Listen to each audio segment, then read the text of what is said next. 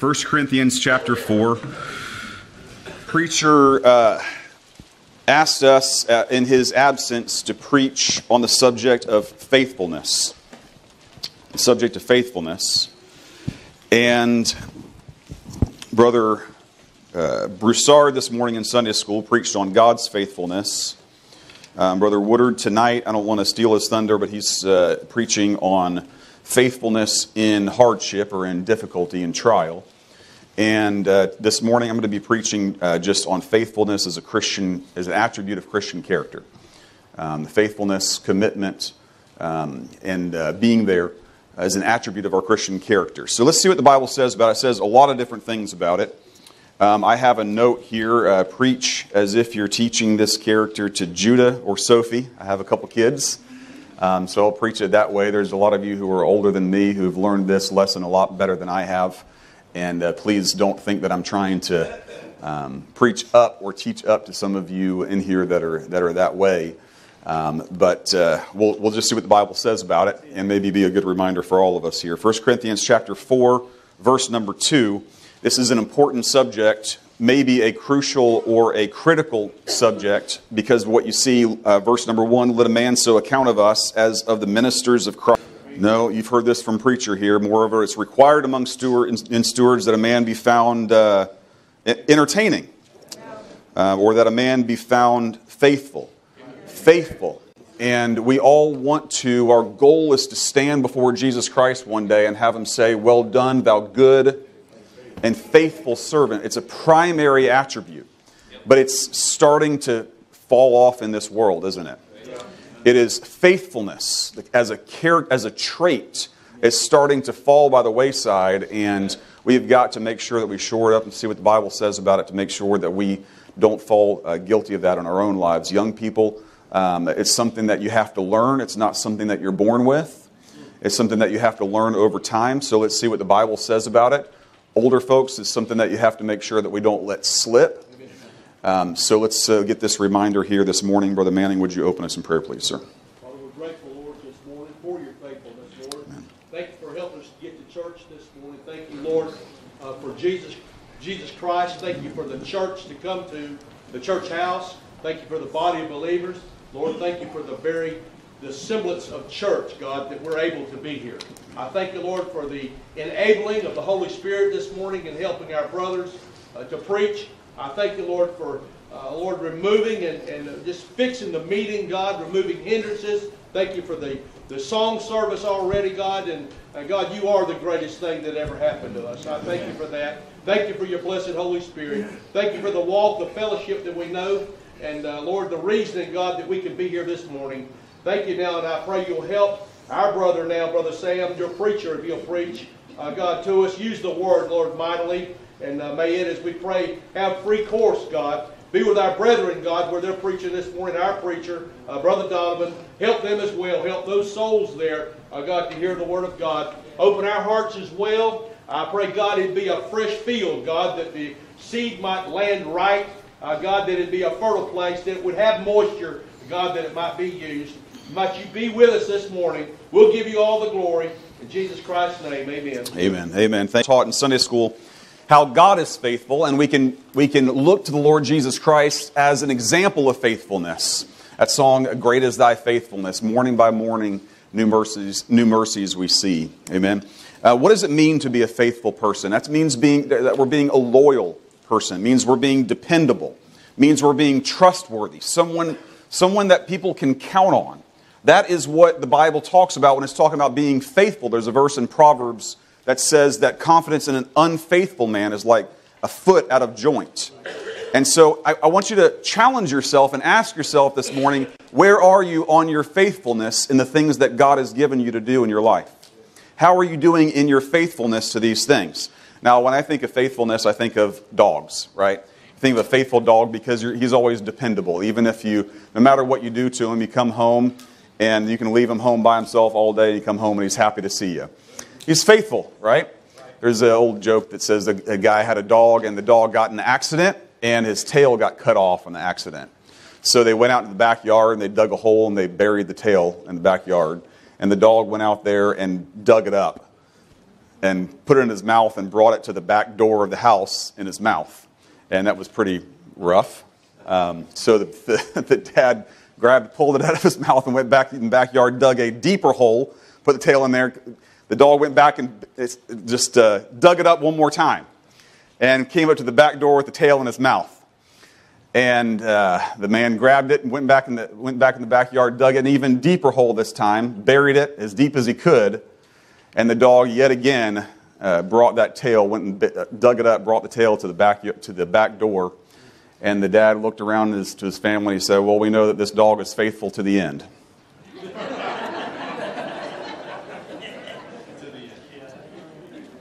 That's the joke. That's it. There's nothing more to it than that. It is the most dad joke that I could possibly give this morning. Um, I, I, I, love stupid dad jokes like that, so I apologize to, to everyone to get started here. But um, we think about a dog being faithful, and we, we think about the things that we ought to be faithful in. All of us as Christians have areas of our life that God's given us to be faithful in.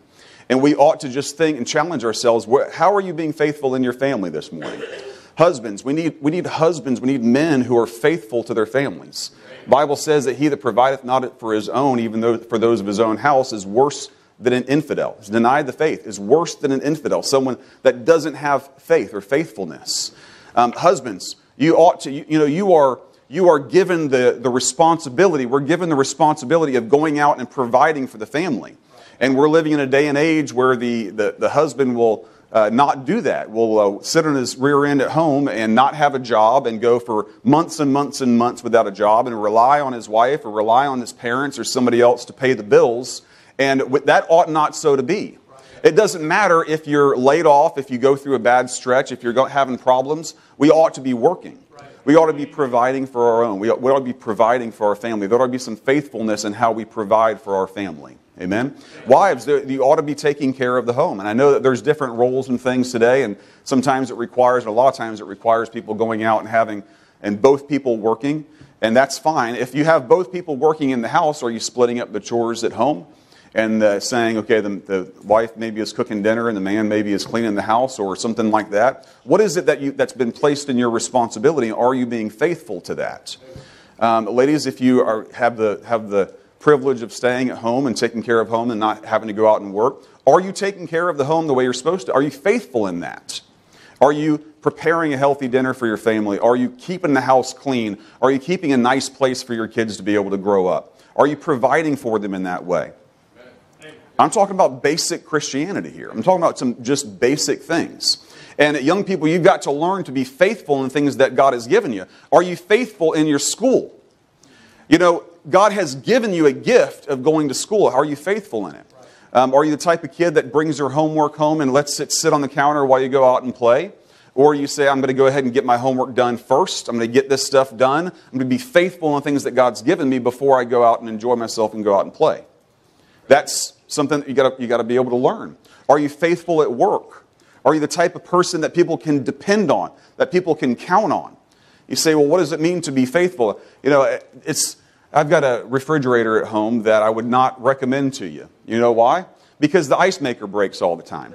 And every time it seems that you want to go in there and get some ice out of it, it's, uh, it's not working. You got to dig around for it. You got to go somewhere else. Have you, any y'all ever experienced this? And so you look at, so one of the things that you do is you go online, you're going to buy a refrigerator, you look at the reviews, and you say, how is this refrigerator working for other people? Is it, a, is it faithful? Is it dependable? Is it something I can depend on? And just like an appliance that you have in your home, people depend on you. People depend on you. Can they depend on you? What would the reviews be on your faithfulness if someone was putting five star or four star or three star reviews on you? Would they say two and a half stars every time I try to get them to do something? I can't depend on whether they're going to do it or not. Amen. Amen. Um, so, you know, the same with church. You know, we should we ought to be faithful to a fellowship of believers here. And I'm not saying there's not times when we get sick and when we have to work, have to do some things like that, but are you faithful to, when, to what God has called you to do? If God's called you to be here on Sunday morning, are you faithful to do that? Or you put it aside in order to be able to do any other thing that you want to do selfishly? Or how are you faithful in your friendships? Are you the type of person that your friends can depend on? Are you the type of person that when you tell your friends you're going to do something, they can always, they can depend? Uh, you know, you think about if you're in trouble and you need to call somebody to get out of trouble, to get some help, think about the person in your life that you would call.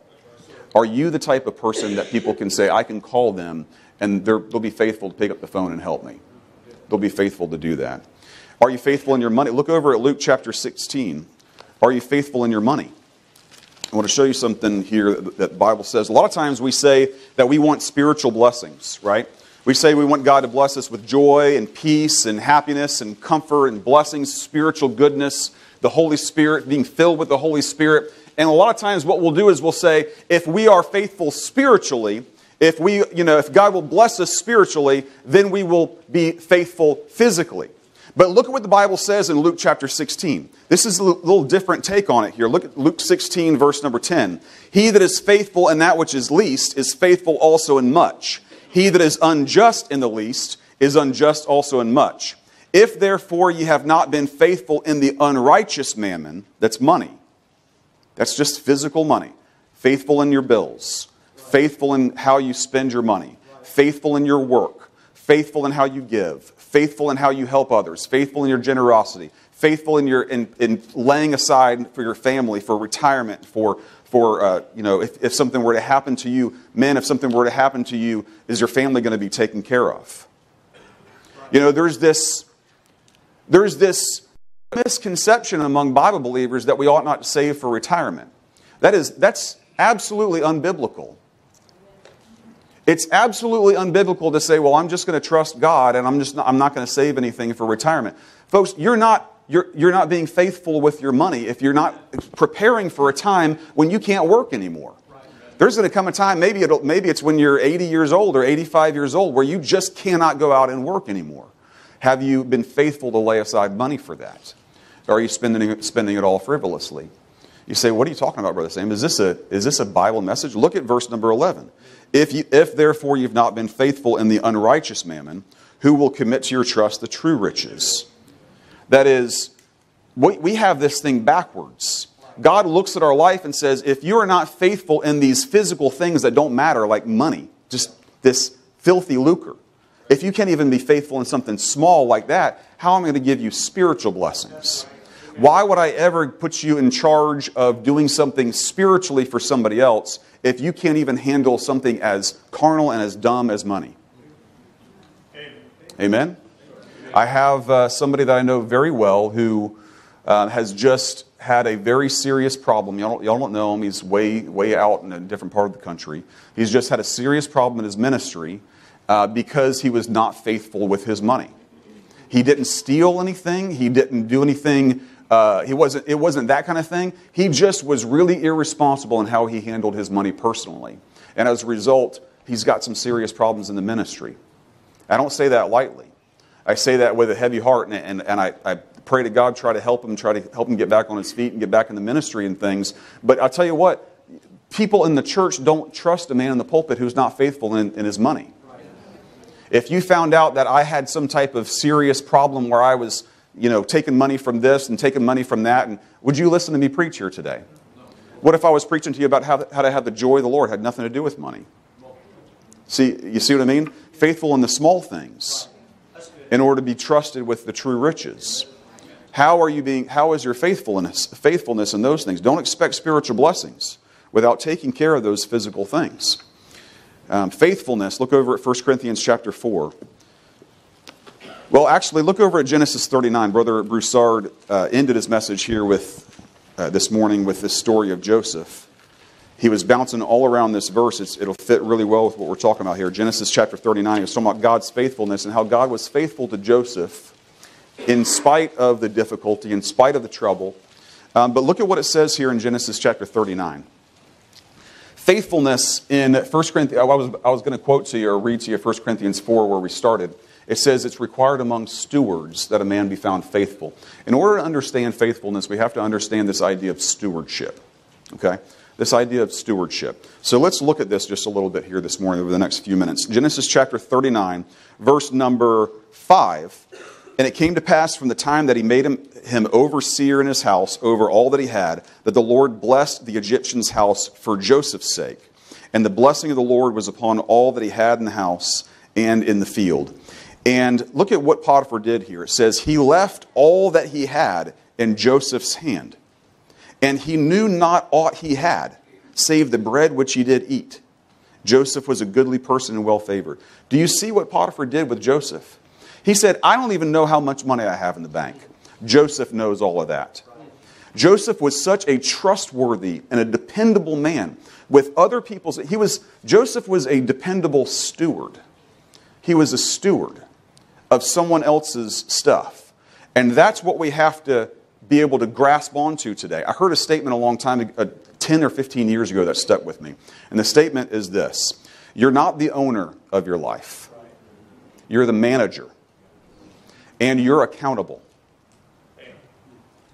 And all of us have to come to grips with this. Young people have to come to grips with this because today's world teaches you that your life is yours. It's my life. It's my school. I can show up if I, to school if I want to. It's my job. I can show up when I want to. I can take a personal day at the last minute and put all of my work on somebody else. I can be lazy at home and make my wife do all the work or make my husband do all the work. I can, because it's about me, me, me.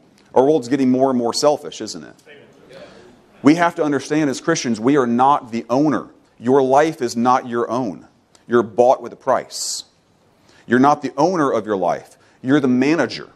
You're the steward of it. God has given you something. And it's not for us, it is for others. It is for the glory of God and for the ministry to, towards other people. This is, the, this is what this is a stewardship that God has given us. And you're accountable. Why is it? If, if your life was your own, why would there be a judgment seat of Christ? If your time was your own, why would you give account for it? It's because it's not our own. You're not the owner, it's God's. Everything we have, all the things that I talked about, our church, our families, our jobs, our school, our money, it's not ours, it's God's. We are just managing it like Joseph was managing Potiphar's money. We are managing this life that God has given us, these areas of responsibility that God has given us, and we are accountable for it. We are going to give an account of these things that God has given us. Um, you're given these things. You're not the owner. Look at 1 Peter chapter 4. This uh, spells it out really clearly here. 1 Peter chapter 4.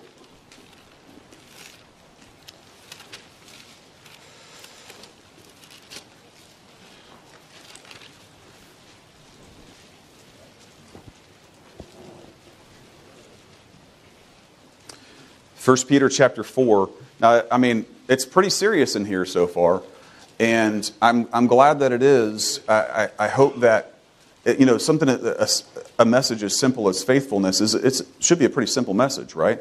But it's sobering, isn't it? It's sobering to understand. And, and please don't think I'm talking down to you. I'm trying to just put this out loud and clear for all of us to understand. We're going to give an account of what we've been given. We're going to give an account of this. And I, I want you to, to give an account with joy and not with grief.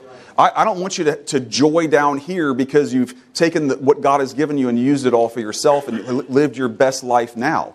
God helped Joel Osteen at the judgment seat of Christ, who is telling people to live your best life now. No, no, no. I want you to live your best life there. And I want you to be accountable with what God's given us now so that you can live your best life there. The, in eternity. What is your life? It's a vapor that appeareth for a little time and then vanisheth away. We're going to be in eternity forever and ever and ever. And our joy and our happiness in eternity will depend on how we treat the things that God has given us now. So this is a serious, it's a serious message. Look at 1 Peter chapter 4, verse number 10.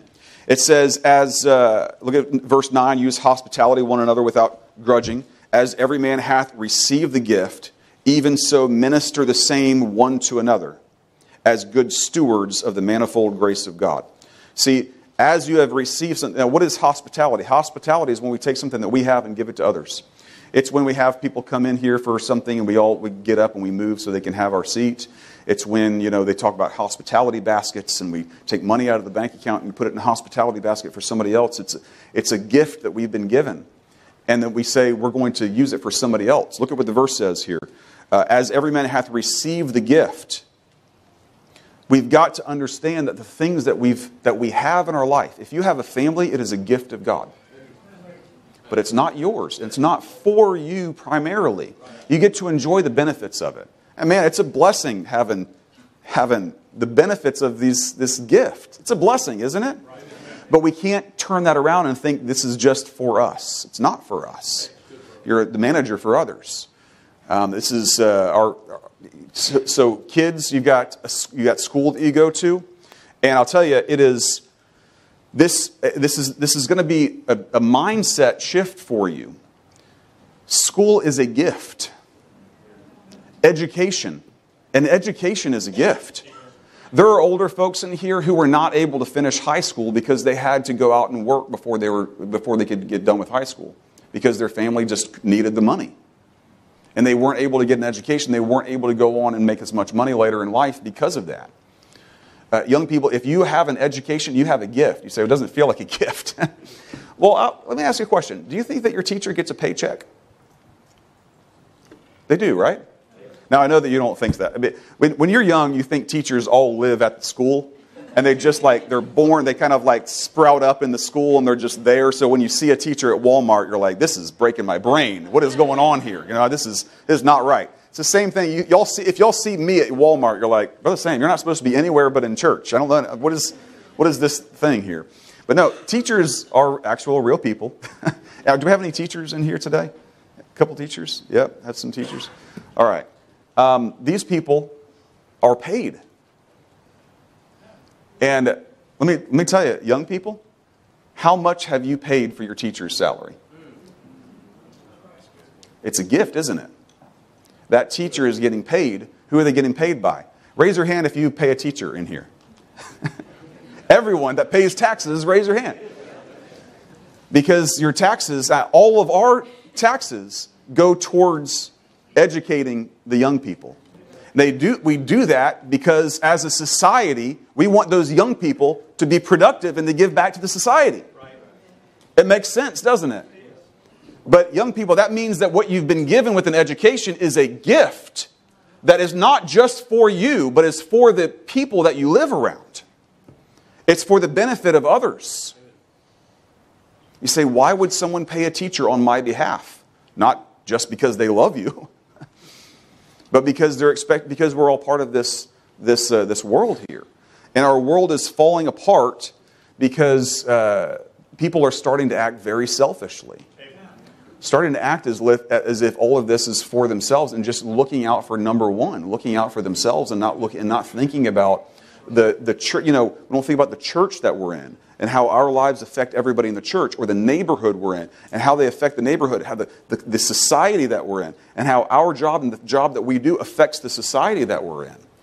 You see this? And we as Christians ought to be the, at the forefront of being good stewards in our church, in our family, in our society. They ought to be able to look at us and say, these, these people know how to handle this gift. Amen? There's uh, this, this, selfishness has it's, there's kind of a downward spiral. I was talking to a couple, I do some like retirement planning, so maybe I'm a little biased when I say you should be planning for retirement. I was talking to a couple um, about two or three weeks ago, and they were telling the story about they, they came in, and one of the first things we do is we look at the total assets and what, do you, what have you saved for retirement. And they kind of dropped their eyes to the floor a little bit when we started talking about their assets, and they said, Well, we should have a lot more than this but we were part of a company that was wrapped up in that whole Enron thing that happened back in the early 2000s, I guess. And for those of you who don't know, this Enron thing was when a lot of people had their pensions and they had their stock options in a single company, and uh, they worked and worked and worked, and the company paid them for retirement by giving them stock options and giving them pensions and stock in that company. And the company mismanaged the pension funds and mismanaged the company, and the whole thing went away, and people lost their entire retirement as a result of it.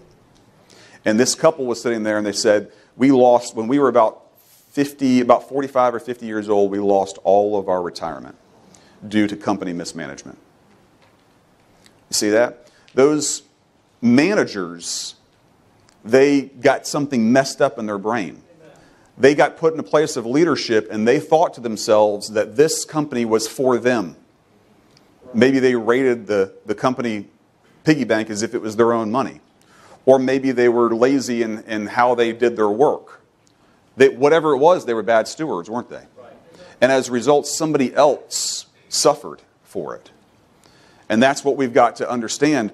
This faithfulness, this stewardship is not for us, it is for others. And others are depending on us. And others need us to be good stewards and good managers of it. And, but, but because there are companies that are doing that, been terrible to employees and terrible to their staff, uh, the employees are starting to be unfaithful to the companies. Right? How many times have you heard somebody say, well, why should I give some, a company two weeks' notice if I'm going to quit? They won't give you two weeks' notice if they're going to fire you. Have you all heard that? Amen. You've heard it, haven't you? You maybe have heard people say it themselves as they're about to walk out the door. Uh, we had a lady that quit about three weeks ago, and she got mad about something and walked out the door in the middle of a work week. We had to cancel client meetings all week. All of her work, all of our clients got were, were um, penalized for it. All of our staff had to do all of the work that she had.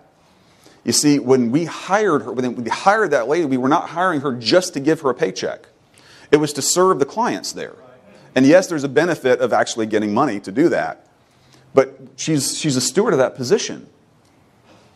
You see how that selfishness is starting to unravel some things here. Am I boring you to tears, or are you just thinking about this here? All right, so we, we've got to be, to, got to be thinking of this. Are, are, you, are you an employer? Um, are you good to your staff? Are you faithful? Do you just cut them at the drop of a hat because you just don't want to pay the payroll this, this, uh, this week? You find out you can save a little bit of money, so goodbye, see you later. They make a mistake and you're, you cut them off instead of having some grace with them and trying to teach them and trying to hang on to them and help them to grow.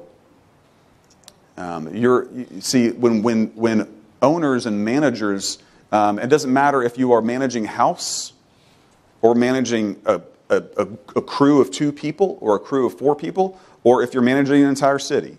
Doesn't matter. It, it is not for you. It's not for you. It's for others, and you're accountable to it. Um, we uh, can't be faithful you won't be faithful if you're there to serve yourself. Think about all these areas of life that God has given you. Are you doing these things for yourself? Wives, are you, are you, at, are, are, you, are you raising your family for your own selfish interests? Man, it's a terrible thing when mothers have gotten so selfish.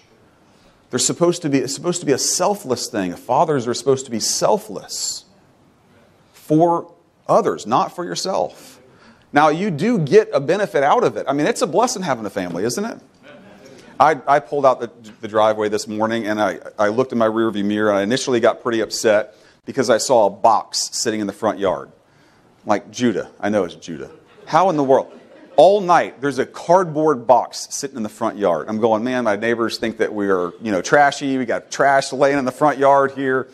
And I'm about to call Tara and say, put Judah on the phone so I can get and I pull, I back out, and I see on the box there's a hole cut out the top of it, and spray paint on the side. It says go kart.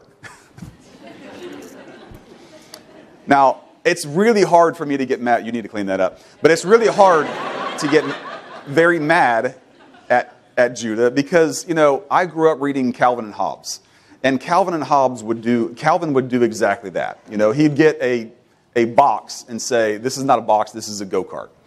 And it makes it just makes you it's a blessing. It's a joy to be able to have kids like that. It's a joy to do that. Um, but he, he is not for my joy. She is not for my joy. Bible says that the kids not, ought not to lay up for the parents, but the parents for the kids. You see, they are relying on me. And with this unspeakable gift that God's given me, I've got to be a good steward of this gift. This is not for me. Even though Judah did say one time, I know what kids are for. They're for getting cokes for dads. you know, I've trained them very well. Um, but that's not, that's, kids aren't for you. We are there for them. We're there, they depend on us. Dads, are you, are you dependable for your kids? Are you, are you dependable for your kids? Look over at 2 Timothy chapter number 1. Let's look over Uh, just another thing here 2 Timothy chapter number 1. Preachers. There's a bunch of you in here. Teachers. There's a bunch of you in here. Ministers. Church members. Servants. Servants of God. Christians. Leaders. Whatever you've been given, it's not for you selfishly, but it's to pass on to, be, to pass on to others. It's for others. Look at 2 Timothy chapter number 1 and see where Paul says this to Timothy in verse number 13. Hold fast the form of sound words which thou hast heard of me in faith and love, which is in Christ Jesus. See that? Hold fast the form of sound words. I've, I've given this to you. You've heard this of me. I've given you these words, and now it's your responsibility to hold these fast. They are not for Timothy. 2 Timothy, how many of y'all have gotten a blessing from reading 2 Timothy? See, it wasn't just. Now, what if, what if Timothy had gotten this book from Paul and had thought it was just for himself, lived his life for himself, kept it in his pocket, and died with it in his pocket? See, Paul said, I'm giving this to you. And then look at what he says. In verse number, uh, chapter 2, verse 1 Thou therefore, my son, be strong in the grace that is in Christ Jesus. And that's what maybe Brother Woodard will preach about a little bit tonight, being faithful even through difficult times. And verse 2 The things that thou hast heard of me among many witnesses, the same commit thou to faithful men, who shall be able to teach others also. The only reason that we have these words in our hands today, it's not because it came down from heaven on a typewriter. It's because a faithful man that lived right before us handed it to us. And a faithful man handed it to him, and a faithful man handed it to him. Bible says, run the race with patience. This race that we're in is a relay race. What you've been given is not for you to hoard and for you to use and for you to own and for you to enjoy and then forget about the next generation. It is for you to hold on to and be faithful with and then pass it on like a baton faithfully to the next generation, to these younger people. I, I, don't want these younger people to be stuck with an NIV because we, we, we weren't faithful to the form of sound words and sound doctrine. I don't want you to say, well, that be terrible for them to have an NIV? They'd have less of God's words there. Maybe they'd have 95% of it, or 90% of it, or 85%. Well, that's good enough. No, it's not good enough. I don't want, as the prophet Samuel in the Old Testament, I don't want to let any of God's words fall to the ground. God's given me this book. I want to be able to deliver it to the younger people and say, Here, now you deliver it to somebody else. But when I give it to you, I'm not saying this is for you to own and live and then throw away. You need to give that to somebody else. You need to give it to somebody else. You need to give it to somebody else. It's not for you, it's for someone else. There will be younger people underneath you. You need to give it's for someone else. Do you see it? God's given us these things, and we ought to be faithful with these things. It's a serious matter. Folks, there is no miraculous passing on of God's words to every generation. The miracle comes when the Holy Spirit convicts the hearts of Christians and the Christians are faithful with God's words. But there are countries all around this world that don't have God's words. And they're not magically appearing in the sky. And you say, why don't they have God's words in this country or in that country? Because Christians were not faithful to give it to them. It's that simple. And we are one generation away from the same fate right here if our young people don't pick up the baton and pass it along. Look over at Daniel chapter number 4.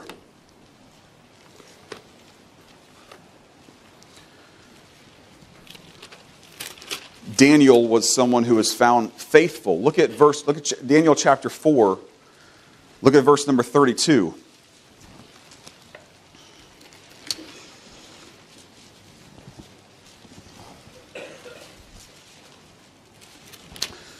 Well, you know, we'll, we'll skip. I'm going to jump right, uh, right, right to this here. Look at, uh, let's see.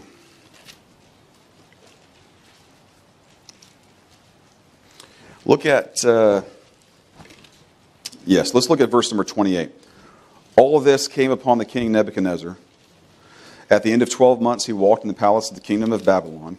The king spake and said, Is not this great Babylon that I have built right?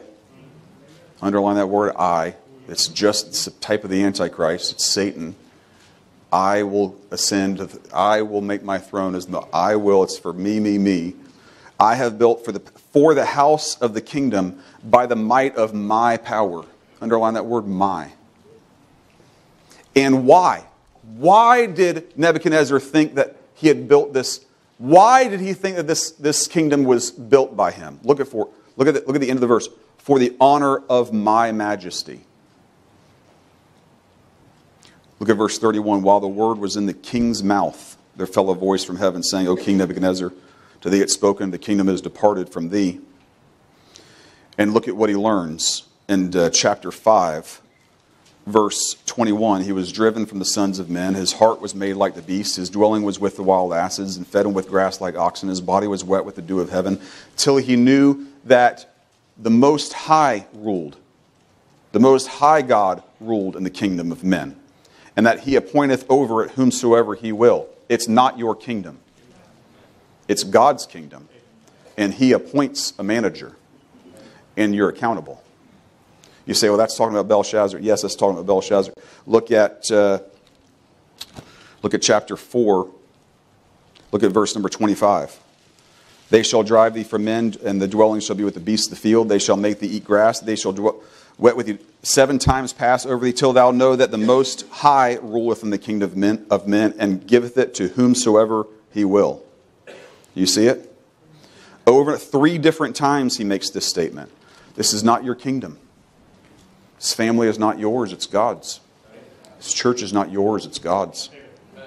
Brother woodard made a statement that stuck with me. I was joking around with him. I said you know he was over there putting the the the concrete in, and I said, Did you let Manning write his name in the concrete or something? He said, and he was dead serious. I was joking around. He was dead serious. He said, No, I'm not. He said, I didn't let him do that because that's not my building. Put my name on. He said, That's God's building. I'm the foreman, I'm the manager. Amen. That's a good, good testimony. It's a good testimony. So, how, and just in these last few minutes here, how can we be more faithful?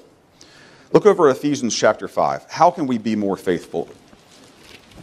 Now, I, I am very aware that the world has made us very, very busy, hasn't it? And, and I don't want, and you say, well, Brother Stan, are you telling me just, you got to do more, you got to do more, you got to do more, just push, you got to more, do more, do more, do more. I, I, don't think, I don't think a lot of us need to do more. I think a lot of us need to do less. Look at Ephesians chapter 5, verse number 15, see then that you walk circumspectly, not as fools, but as wise. This is how you walk. Verse 16, redeeming the time because the days are evil. I think that we need to look at our time, and what the devil will do is get us overcommitted in things that we are not called to do. Have you, have you gotten overcommitted in the things that God has not called you to do? And as a result, the primary things, the things that you are called to do, those primary responsibilities start to drop off because you're so busy with the things that you're not really called to do. Some of us don't need a New Year's resolution to do more. We need a New Year's resolution to quit some stuff and say, I need to take a real serious account. And it would do us some good to make a mental account. It won't take a whole sheet of paper. God only gives us a few areas of responsibility, really to say, these are the things that God has called me to do. Now, what is it that I am so busy with that is crowding these things out? You say, Brother Sam, you're telling me to do more? No, I'm saying do less of those things we're not supposed to be doing. Do less of that stuff so that you can be responsible and faithful in the things that God has given us to do. You know, we just get our lives overcomplicated, don't we? We get our, you know, we, when we moved into our house, we had a, we had, we have a beagle. And uh, our our beagle, pray for him. He's struggling. He's got like a hip problem or something. He's, he's been through a lot. He got bit on the nose by a snake not too long ago. He's, uh, he's, he's okay, but man, he's struggling. And he won't go out our doggy door now. But, so I've been thinking about our doggy door. And when we put that doggy door in, we got one of these things that was electronic. It has like a chip, and when, you, when he comes up to it, these little things slide down, and it, it unlocks the door. And then when he walks, and it, when he leaves, it slides up and it locks the door, so a raccoon can't get in the mud room. It's just just for that dog, right? That's a good idea, right? I thought it was a good idea too. No, not a good idea. All it does, it broke in the first week.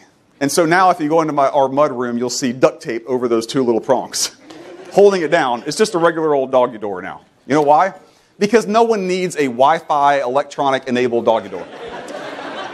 Just like you don't need a Wi-Fi electronic, you know, coffee machine, and you don't. You got this big thing. I got this big fancy espresso machine at the house. I was just talking to brother uh, to brother Eddie about it. Talk, got this big fancy espresso machine at the house. You say, what, what, when's the last time you made coffee? It's been a month since I've made coffee on it because it's broken. You know what I make coffee in now? A coffee pot. it's like pour the, gr- the grounds in, put it on the stove, it bubbles up into the thing, and that's my coffee. Don't overcomplicate your life. You know, we have over, we got our houses with Wi Fi lighting and this and that and everything. In my house, I've got all that stuff. None of it works. Are y'all the same way? None of it works. My front door, we, you know, used to have a hide key. That was a good system. It was a rock, or it looked like a rock, and it had a key. And we replaced that with this fancy digital thing that we get locked out of our house all the time because it, it doesn't work. You know we need? We need a rock with a key in it. And that's, that's I've just kind of used illustration for our own lives. Have you overcomplicated things when it could be a lot simpler? You know the, God, the things that God has called you to do. Are you just being faithful to those things? I'm not here to take to add burden to you like Pharaoh adding, you know, burden to the servants. I'm here to take that off of you and say, you know, take the things off of you that are burdening you down that are, God has not called you to do. God, God's God, Bible says that Jesus Christ said, "My yoke is easy and my burden is light." Jesus Christ carries the burden. Now, I'm not saying it's, a, uh, it's, a, it's something that you, you know, he's going to he's going to give you something to carry, but it's not going to be too much. Sometimes we just get, we just get overwhelmed with these things. I remember I was 25 years old and I came over here from school. I had a friend, um, Jeff Miller, really good friend of mine, still a really good friend. And I was in school and I was a young man. I had no family. I had work and I had school. And then I got married, and I had work, school, wife. And fun stuff, right? Regular stuff. Going fishing, doing all that stuff, right? And then I had got over here and I had work, school, wife, daughter. And then work, school, wife, daughter, friend, Jeff, ministry, teaching a class, whatever it was, right? Until finally, I got to a point where I was forgetting stuff all the time. Just, just could not keep it all together. Just doing just more and more and more every single year. Jeff Miller, a good friend, faithful are the wounds of a friend, right? Jeff Miller looked at me one day and he said, Sam, you know what your problem is? He said, You got too much on your plate. He said, You need to quit some things. And he was straight up with me. He was like, You got too much on your plate. You are being unfaithful in our friendship you missed this appointment, you didn't do this, you forgot about this, it's because you got too much on your plate. I remember that one simple statement. It was 20 years ago, I remember it. And, you know, in order for God to continue giving you things to do, it may mean that you have to stop doing other things. You see that? You may have to stop other things. I had to tell Brother Highcove this year, I can't play piano for you anymore. Oh, why, why is Brother NJ playing for Brother Highcove? Are they mad, mad at each other? No, I love them. I love playing piano for Brother Highcove. But what was happening is I was getting here to church on Sunday morning and getting pulled in so many different directions. And he needs to rehearse before, we, before he sings. But I've got a Sunday school class. And so this is getting pulled this way and this is getting pulled that way. And I was not doing a good job at either one. I was letting him down, unfaithful to practicing with him, coming into Sunday school late, unfaithful to them. The only solution was to call Brother Heikov and say, I love you. I'll play for you whenever I can. But there's a lot of good piano players in here besides me. A lot, lot better piano players besides me in here. It's, you'll, you'll see it? So I'm trying to take that pressure off, you, off of you here. How can you do this? By focusing on the primary things. And then Matthew 25, we'll close with this here. Matthew 25. Focus on the primary things. What is it in your life that you need to quit in order to be more faithful to the things that God has given you? In Matthew 25, verse 21, a famous verse here.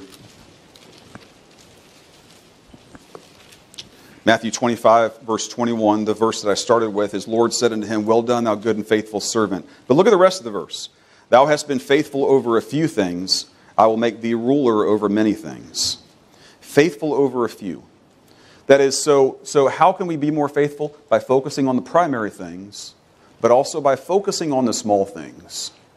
Focusing on the few things, on the little things. That is, as a Christian, you say, Well, I want to be a better Christian. Hey, listen, are you reading your Bible? It's a small thing, isn't it? It's a small thing.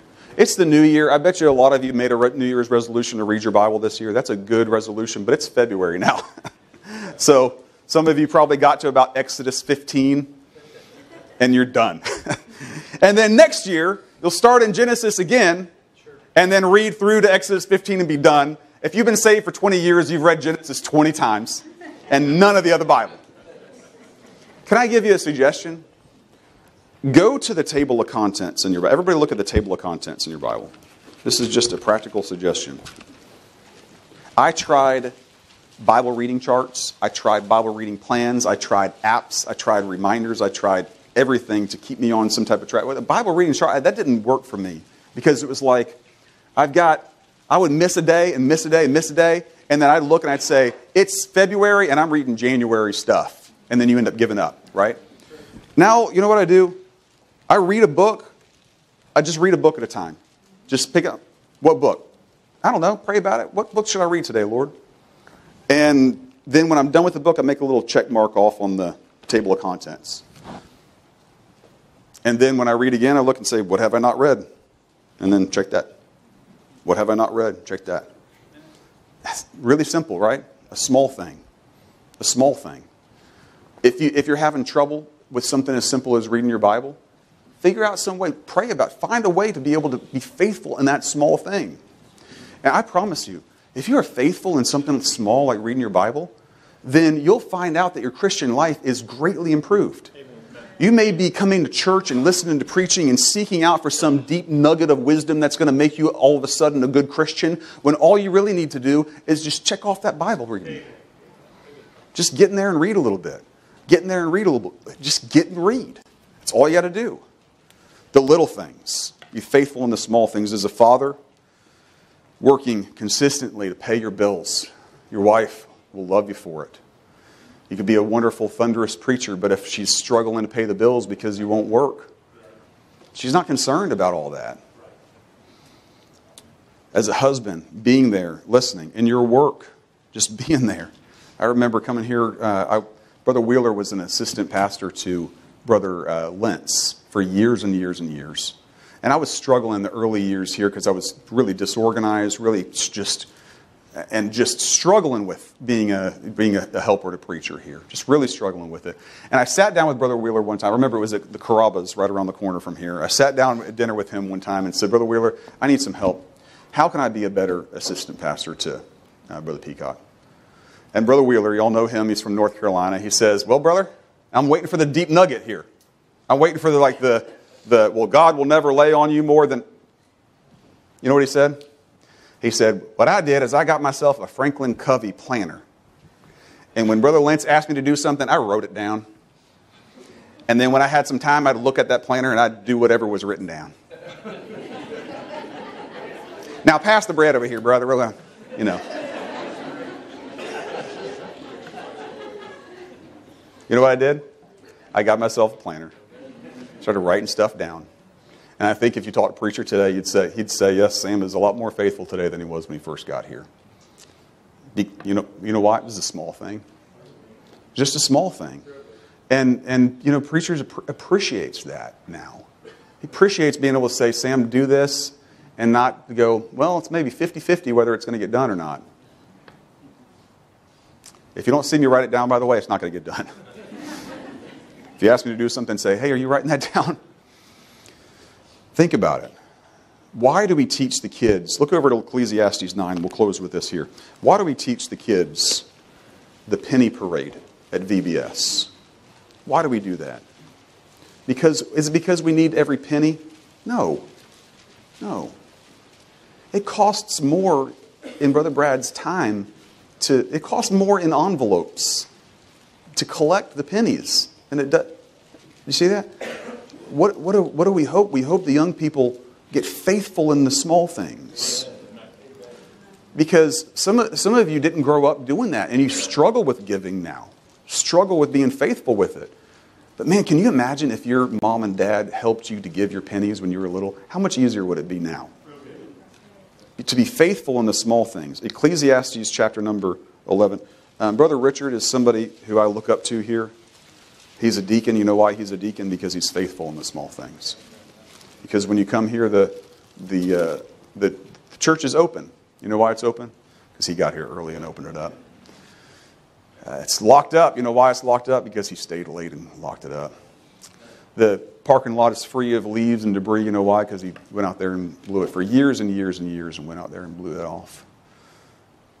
What do we need? We need faithful, faithful in the small things. Ecclesiastes chapter number 11. Rejoice, O young man, verse 9. Rejoice, O young man, in thy youth. Let thy heart cheer thee in the days of thy youth. Walk in the ways of thine heart and in the sight of thine eyes. Know thou, but know thou, that for all these things God will bring thee into judgment. Yes, live your life.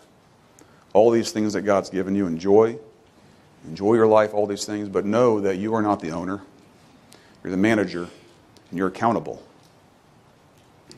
One of the reasons why everyone in here is confident putting money in the offering plate, and this is not just a message about money, I hope it hasn't come across as being some type of a money message.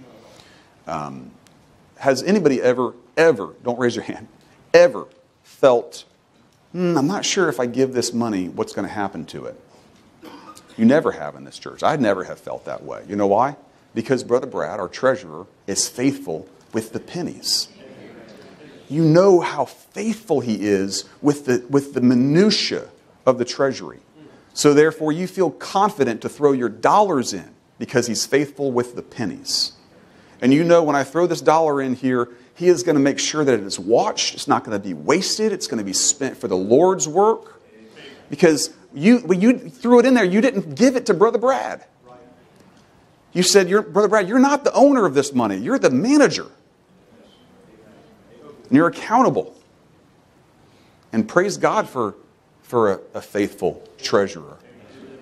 Or God will look at him one day and say, Well done, thou good and faithful servant. Why? Because he did some big campaign to and worked some back deal to make millions of dollars to raise it. No. No, that's not how God has done it. He was faithful in the pennies, and then whenever the preacher stands up and says, We need money for a building, everybody says, Got confidence.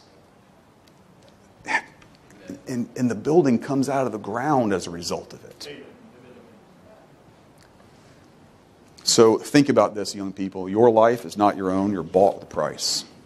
You're not the owner, you're the manager. You're accountable. Can we take a moment to pray here today? We've got a few minutes. Can we take a moment, moment to pray? Think about an area of your life maybe where you need to say, God, I want to be more faithful in this area. And it's not just, I want to be a better dad, some huge thing, but can I be better at the small things? It's not, I want to be a better dad. No, how about, I want to spend a little bit more time with my kids listening to them each evening. I want to let them just talk to me. I want to be a, the world's greatest husband. Now, how about just be home for dinner, listen to your wife? The, the, what, I don't know, this, whatever the little things. Say, God, where can I, where can I be more faithful in the little things? where when we stand before God and say, He'll say to us, Well done, thou good and faithful servant. I can go around this room here and just see Christian after Christian who is a, just a tremendous example of faithfulness. I thank God for a church like this. So many faithful people in this room. I just called out a few that I love, and see so many of you here, and it's a blessing. Your faithfulness is noted by the younger people that are in here. God uses it. Young people, look up to that example. Say, I want to be faithful like that. Not some spectacular show, but just faithful in the little things.